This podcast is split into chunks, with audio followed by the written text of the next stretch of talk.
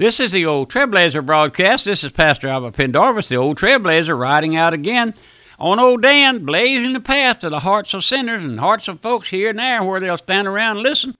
And over this radio station, and now I'm, I'm proud to say that we're going out over 100 stations now and all around the world on the internet. And I appreciate each one of you who had a part in getting out these messages. And uh, I had a new thought the other night. I, I brought a message on along this line about the tithe is the Lord's. I quoted that scripture where it says the widow about the widow's mites. You know, the Lord was in the temple and he saw her come in and she put in two two mites. It takes two mites to make a farthing. A farthing, I understand, was about a penny. And he commented on her to his disciples that she had given all she had. She didn't have anything else in the bank. And I, I just wanted to mention that, but uh, I asked you who, who are able to help with this broadcast, if you would, and then I, I made this statement no individual ever gets saved until he learns the, the grace of giving. The Lord has to break that spirit of covetousness and that spirit of, of stinginess. You know, we try to dress up words, call it covetous, but it's nothing but old stingy gut. That's all it is, just a stingy. Don't you just despise? Don't you? Well, no, we're not supposed to despise them. We're supposed to love them, but don't you just hate to see someone hang on to the money? We used to have an old saying around here: they hung on to the to to nickel to the buffalo, the Indian Road to Buffalo. Well, that's about true with some folks, but we, that's not our subject today. We're looking at this subject, uh, this study on the home and the family and along those lines. And I wanted to mention uh, all of these messages are on CDs. They put we put five 15 minute messages on one CD, and uh, they're all available. I'll offer them for one dollar per CD, plus postage. One dollar for each CD. That's five messages. And uh, you write me and let me know. Maybe you'd be interested in having these to play there in your home as your family devotion and uh, to give to your wayward child or anything that would do to, to help get out the gospel, my friend. But I praise the Lord for the for the grace that the Lord has given me, and I've had much much comment, good comment about these messages. I had two folks call me yesterday, almost almost simultaneously, telling me what a what a, how how they had been blessed by these messages. One of the ladies had troubles in the home, and she knew why because they had not obeyed God's will and bringing their children up. And then another man from up in uh, West Virginia just uh, got home from work. He worked in the coal mine up there, had been, and got home in time to turn the radio on. But we have folks like that all over the country helping with this broadcast here. So if you could, I appreciate that. And uh, let me just give you my phone number. You may want to call me when this message is over. It's area code 225 664 8658.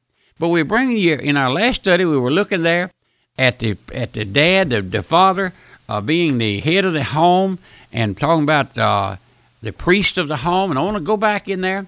We want to look again at the priest, the husband, as the priest of the home. Man, my father, you are to, you are to provide for public worship where more than one family will work together if it's all worship together if it's all possible.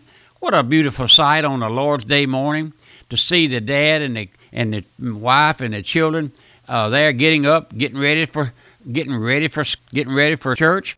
And I know back many many years ago when I came under Pastor Shelton's ministry, we we couldn't go to church because it was too far. We lived out of New Orleans about a hundred mile, but we heard the radio and he had a broadcast at 7 o'clock every morning, the voice of truth, which we still air. And I would get my children up, my wife and I would get them up and give them their breakfast and put on their what we call school clothes or church clothes, and they would sit around. This is little fellows in the first, second, and third grade, and uh, we had church. We had church. And then later on, when the 11 o'clock service come on, we had church. And I have folks writing me now and call me and say, Pastor, we don't have a church nowhere around here that preaches the gospel. And I, I, I recommend that you uh, get your, get the schedule of our broadcast. You can hear it over the internet live. They're live every Sunday morning, Sunday night, Wednesday night, and um, have worship in your home. You know, the first church was in the home. It was. It was. The first church was in the home. So let's go back now and look.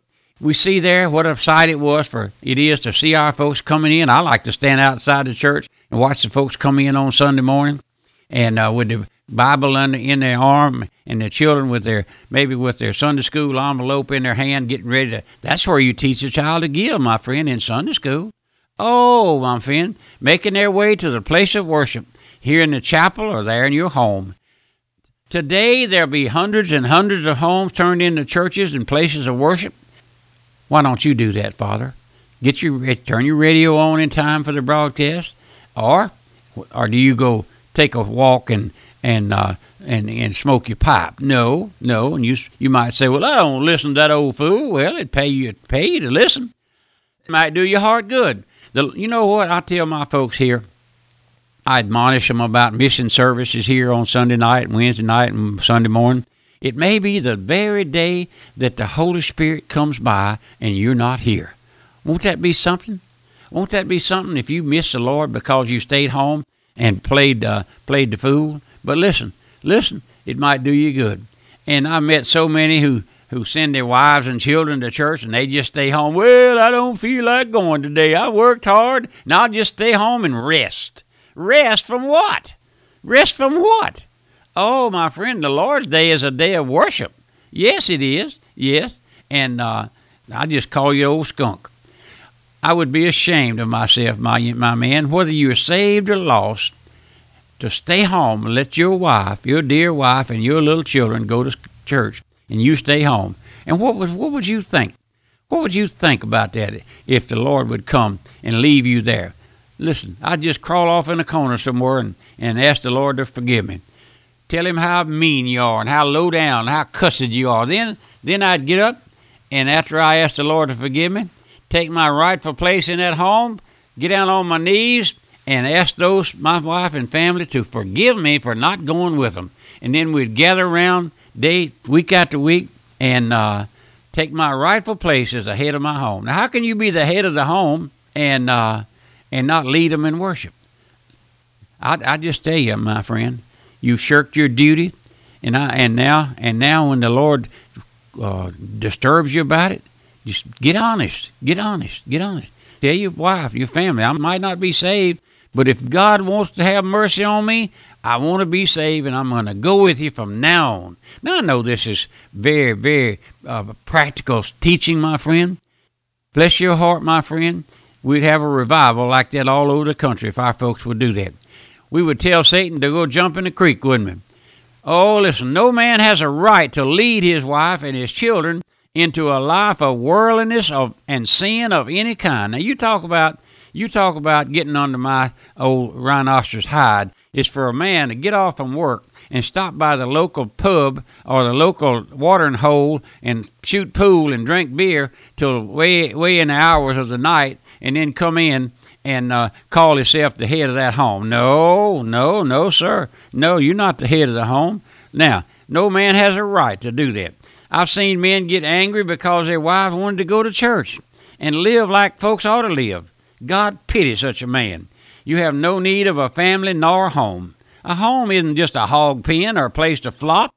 No, no, listen, come dragging in your old drunken carcass and uh, count yourself as a husband and the father of that home. I've never been able to understand how a man can hang around a saloon or a gambling hall or a brothel and leave his wife and children at home. Now, I know what we have. We've mentioned it past in our studies, how that our homes are, are broken up now. Five out of every ten uh, end up in divorce very quickly, and many, many now are, are not they, they're not getting married, they're just shacking up. That's not a way to. You can't You can't make a home on shacking up, my friend. No, no. To me, home has always been a place of rest and comfort and quiet. And uh, listen, when your work is done outside, where I want to go is home. And I don't get, I don't desire to go off like I used to to travel much. I try to go to mission places when I can, and but I don't just want to go to, to just to be going. No, no. I've always wanted a place, and I don't know about you, but uh, you, I think we ought to, all of us want to have a, a, a getaway place, a Jim's Corner we call it, where you can have your have your Bible and your and your songbook and maybe a good devotional or two, and get away from it all. And I, I like it. I like it to be quiet, don't you? I, I just think dads ought to ought to ought to, ought to lead in, in in those things. Set an example is what I'm trying to say. Now, Let's look at the head of the home from this angle. That is, the love of the husband for the wife and the family. Now, we don't have much time, but we go into it. in there in in, uh, in Ephesians five. We saw there. We read that. We're going to read it again. Maybe I'll have time to read it all. For the husband is the head of the wife, even as Christ is the head of the church, and he is the Savior of the body. Therefore, as the church is subject unto Christ, so let the wives be to their own husband in everything. Husbands, love your wives, even as Christ also loved the church, gave himself for it, that he might sanctify and cleanse it with the washing of water of the word, that he might present it to himself a present it to himself a glorious church, not having spot nor wrinkle or any such thing, that it should be holy and without blemish. So men ought to love their wives as their own bodies. He that loveth his wife loveth himself. Now we stop right there. We'll be back uh, in the next subject. But I want while I have a mention here, speaking of that verse of scripture, and I, I try to be. I, I, I'm, I tell people I'm a realist. I'm a. I, I want to be a practical person. Face reality, and I know that just from reading these scriptures and all, you you think of what the man ought to be and how he ought to love his wife. Now I know there's wives that you can't love. I know that there's folks out there who are together. Uh, they really, in, in God's sight, they're not really man and wife, even though they got a marriage certificate. They don't act like they're married. They don't. They don't pray like they're married. They don't do anything. They just live in the same house. Maybe they've raised their children, and the children have got up and grown out and got their own house and own home and making a life for themselves and got children of their own. But here you are, you're hooked to a woman, so to speak, or to a man that you can't love. I know what that is, my friend. I've seen that humpteen dozen times. And I, I realize that, and I wanted to clarify that. It says here, husband is the head of the wife. Yes, that's true. Therefore, as the church is subject unto Christ, let the wives be to their own husband.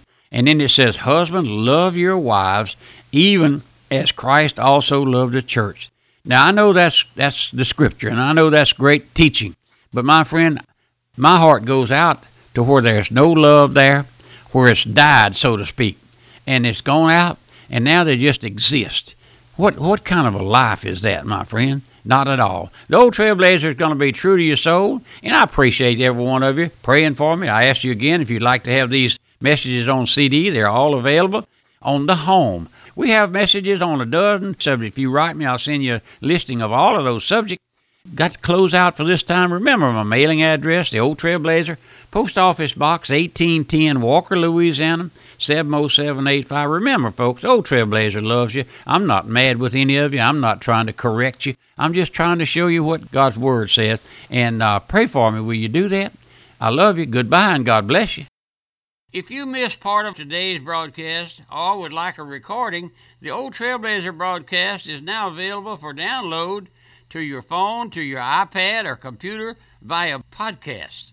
Find out more about our podcast by visiting our website at radiomissions.org. That's radiomissions.org.